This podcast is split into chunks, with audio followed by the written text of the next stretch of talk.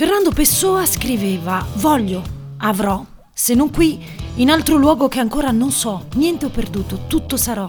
Sì, voglio anch'io, basta con la dittatura del vorrei che il condizionale fa più educati, meno prepotenti.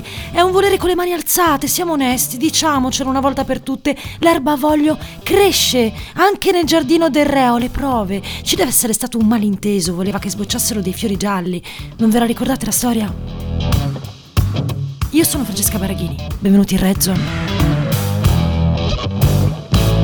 Tema gentilezza a parte, riassumo, va così facciamo prima. C'è un re molto maleducato che pensa di potersi permettere qualunque cosa, anche di sradicare dei fiori da un bosco e pretendere che crescano sotto la sua finestra.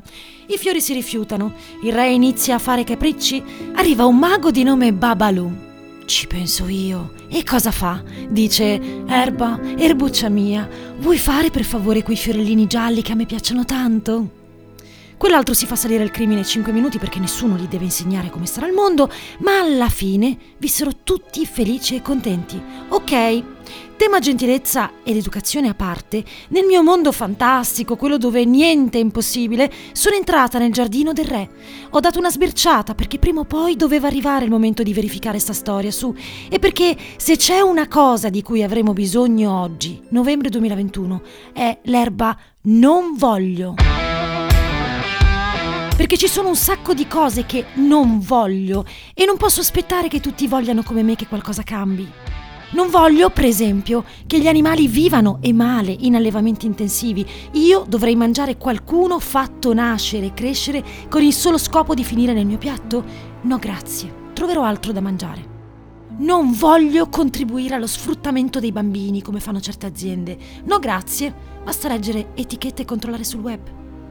Non voglio finire nelle analisi e ricerche di mercato, aiutare nella misurazione dell'audience, ricevere suggerimenti di prodotti personalizzati, eccetera. No, grazie. E passo il mio tempo a deselezionare, cioè nel grande pianeta che si chiama Internet tra accetta tutti i cookie e il resto, a tratti confuso, prendo il sentiero per Labyrinth.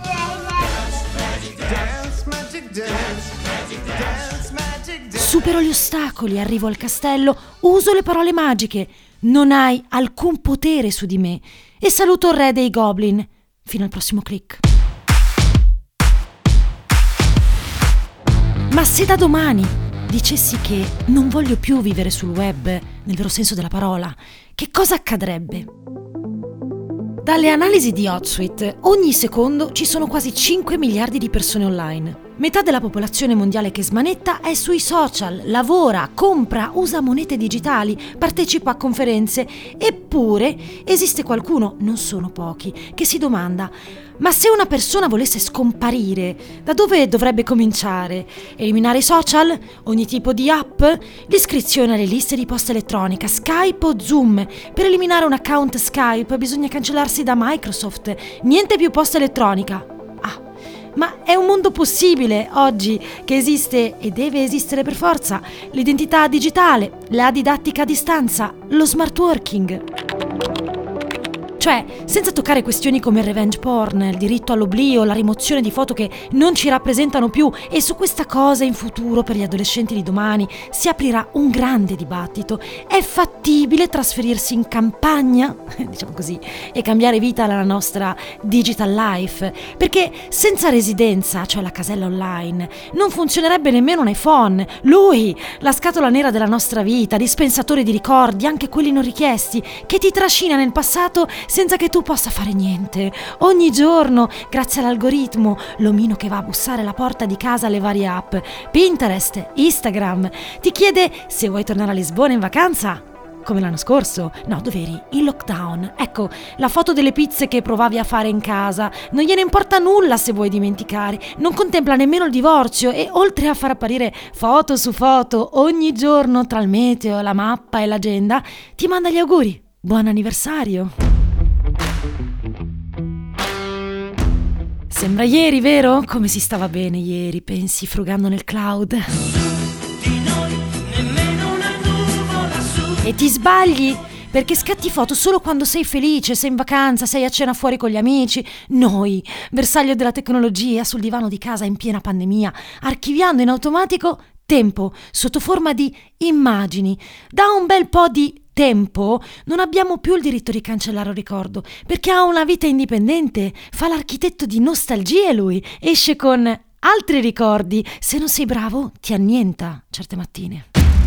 Sei anni fa Facebook lancia Accade oggi e voilà la notifica assassina.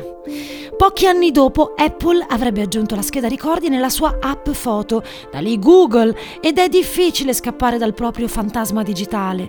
È difficile pensare di farne a meno, in un mondo che diventa sempre più fantascientifico, scopre una potente fotocamera in grado di vedere attraverso oggetti solidi e opachi come nebbia, angoli e anche corpi umani, per esempio. Non è un film.